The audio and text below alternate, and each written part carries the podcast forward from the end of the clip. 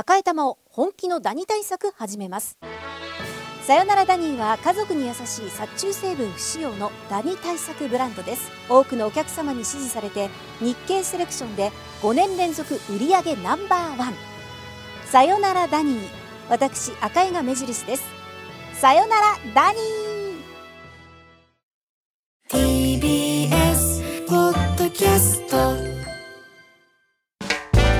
発信型ニュースプロジェクト。荻上チキ。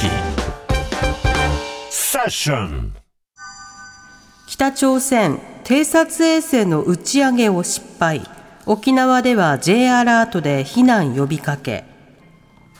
北朝鮮の国営朝鮮中央通信は国家宇宙開発局が今日未明に新型衛星運搬ロケットで軍事偵察衛星の打ち上げを再び行ったものの失敗したと伝えました。10月に再度打ち上げるとしています。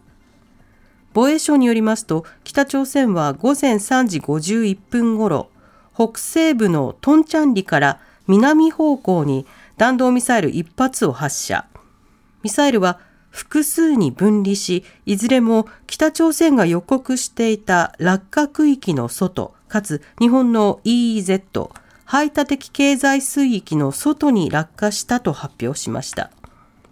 政府は沖縄県を対象に J アラート全国瞬時警報システムで避難を呼びかけましたが、その後解除しています。また岸田総理も発射は失敗だったとの認識を示した上で、いずれにしても国連安保理決議違反であり、すでに厳重に抗議をしていると強調しました。それでは北朝鮮が今日未明、弾道ミサイルの可能性があるものを発射。このニュースについて、インド太平洋地域の安全保障問題に詳しい、東京大学先端技術研究センター特任助教の山口亮さんにお話を伺います。はい、山口さん、こんにちは。こんにちは。よろしくお願いします。よろしくお願いいたします。さて、今回の北朝鮮の打ち上げ、北朝鮮北西部のトンチャンリから弾道ミサイル一発の発射ということです。今回の発射について山口さんはどう見てますか？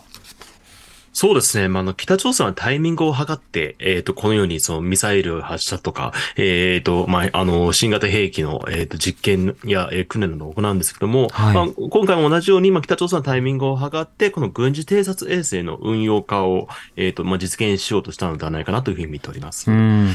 まずこの、はい、あタイミングということなんですけれども、このタイミングというのはどういうふうな意味があると理解すればいいんでしょうか？はい。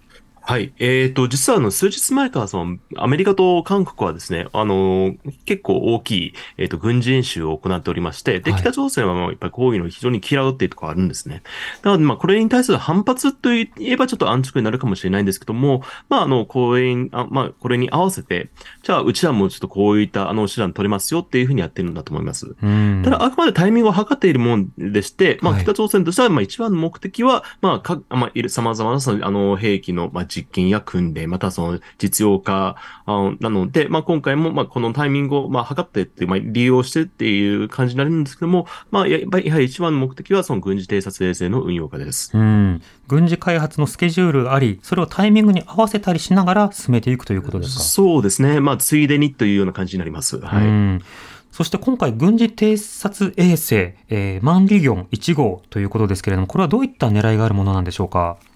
はい。あの、皆さんご存知の通りです、北朝鮮は、あの、まあ、あの、各種、えっ、ー、と、核兵器などを開発して、えっ、ー、と、運用化を進めているわけなんですけども、はい、まあ、あの、この核攻撃能力、あの、まあ、あの、高学的な、えー、核攻撃能力を持つには、その、キルチェーンを完成する必要があるんですね。で、このキルチェーンは何かというと、まあ、状況把握、そして意思決定、そして、えっ、ー、と、三つ目のその実行という、この3ステップを完成する必要があるんですけども、えー、まあ、北朝鮮としては、まあ、攻撃する手段は持っているが、まあ、あの、相手の、え動きとか、えっ、ー、と、状況を知る偵察能力に関してはまだ未完成なところがあるんですね。なので、その、今回、この、このマンリギョン、え1号の、その、軍事偵察衛星は、まあ、それを、あの、まあ、その偵察能力を持つための、えっ、ー、と、ものだというふうに見られます。で、北朝鮮は今の現在、前倒しに国防5カ年計画というのを進めているんですけども、はい、その中でも、この偵察衛星を含む、まあ、その偵察手段の強化、あの、を、まあ、重要課題として、えっ、ー、と、挙げていますので、まあ、北朝鮮はまああくまでその有言実行を進めているっていう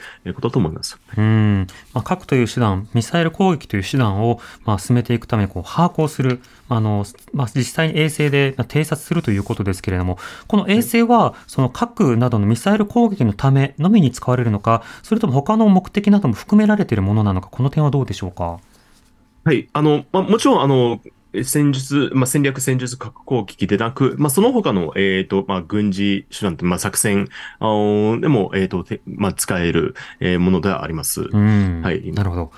そしてこの北朝鮮のミサイル技術なのですが、どういうようなその習い、どういうふうな仕方で、えー、進捗を重ねている、あの開発を進めていると見ればいいんでしょうか？はい。えっ、ー、と、まあ、北朝鮮のミサイルだけの、まあ、まあ、ミサイルだけなく、他の兵器もそうなんですけども、北朝鮮というのは、まあ、他の国から技術を取り入れて、で、それを、まあ、分解して、えっ、ー、と、分析して自分たちのものを作っていくという、まあ、いわゆるリバースエンジニアリング、あの、はいはい、をしてきたんですよね。あの、なので、まあ、あの、まあ、ソ連やロシアだけでなく、中国とかと、あの、まあ、えっ、ー、と、東ヨーロッパ、えー、または、えっ、と、例えば日本とかアメリカとか、あの、にあの韓国からの技術を取り入れて、えっ、と、自分たちのものを作っていくというふうにしたと思います。。まあもちろん中では、まあ例えば日本とか韓国からですと、結構あの、いろいろ違法な手段で、えっ、ー、と、技術などを取り入れてとかあるんですけども、はい、まあ北朝鮮としては、まあか、あの、かなりその技術、えー、研究開発の、えっ、ー、と、キャパシティが結構高まってきているなっていう印象はあります。うんその衛星打ち上げ、今回あのまた失敗ということですけれども、失敗が続いている現状というのはどう見てますか、はいそうですね。まあ、実はその、この、具体的になぜ今回失敗したのかっていうのは分かって、あの、まあ、ここは分かっていないところは多いんですけども、はい、少なくとも北朝鮮は今日、えっ、ー、と、まあ、かなり具体、まあ、北朝鮮としてはかなり具体的に、えっ、ー、と、この失敗の原因とか述べていたので、うん、あの、まあ、これを見ると、まあ、一つの北朝鮮としてはその技術、技術を、まあ、把握し、マスターしているっていうことを、まあ、示そうとしていると思うんですね。えー、はい。ただし、もう一つここで重要なのは、まあ、あの、北朝鮮はそのミサイルを、ミサイル、またはその衛星を打ち上げる能力は、まあ、ある程度、あの、あの、あの、発達してきてると思うんですが、ただ、まあ、その、軍事偵察衛星を、あの、効果的に運用するには、この、デーそのデータを、えっ、ー、と、取り入れて、そしてそれを更新、えっ、ー、と、本、本部とか、えっ、ー、と、あの、コントロールセンターと更新して、で、そのデータを解析したり、えっ、と、データを処理する能力、あの、あとは、またそのデータを活用する能力に関しましては、まだちょっと不明な点が多いので、まあ、あの、まだまだ、あの、いくつかその課題があるのではないかなというふうに見ております。なるほど。そしてこの衛星の打ち上げに対しては、あの、一応は予告しているというのが北朝鮮が発表していることなんですが、この点についてはいかがでしょうか？そうですね。まあ、あの、北朝鮮はその10月に、えっ、ー、と、3月を、あの、の打ち上げを行うっていうふうにしていますけども、はい、私はこれを見て思ったのは、まあ、今回は、まあ、もうすでに8月の下旬ですから、もう1ヶ月ちょっとしかないわけなんですね。なので、非常に短い期間なんです。えー、なので、まあ、前回の場合は、このまあ、もう一回打ちます。でも、ただ、早期、早期打ち上げますが、あのー、まあ、いつになるかわかりませんよ、みたいなことは言ってたんですね。なので、えっ、ー、と、今回み、この期間が非常に短いっていうことを考えると、はい、北朝鮮としては実はこの失敗の原因をす、もうすでに把握していて、何をしなければいけないのかっていうのはもう、結もう、あの、把握してるように見えるんですね。なので、まあ、こう言ってみても、その、その次、3度目の打ち上げを予告しているっていうのは、まあそういうふうにその北朝鮮のその、えっ、ー、と、まあ技術キャパシティといいますか、それがかなりあの上がってきたっていうことを意味していると思います。なるほど。なので、まあ、今度こそ、あ、あ、はい、どうぞ。今回失敗し得ることも見込んで、そのバックアップというか、あの、次の準備も進めていたと見て取れるんでしょうか？そうですね。まあ、あの、今度こそ成功するって自信があるっていうのと、まあ、または、その、まあ、早く成功しなきゃっていう、そういった焦りも多少あると思います。で、ただ、まあ、あの、まあ、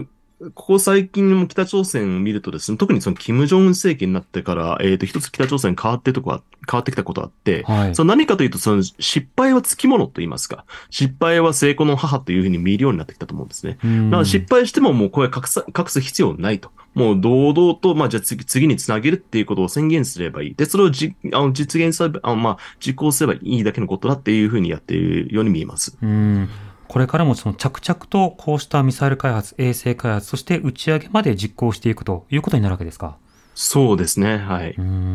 わかりました。山口さん、ありがとうございました。ありがとうございました。ありがとうございました。東京大学先端技術研究センター特任助教の山口亮さんにお話を伺いました。荻上チキ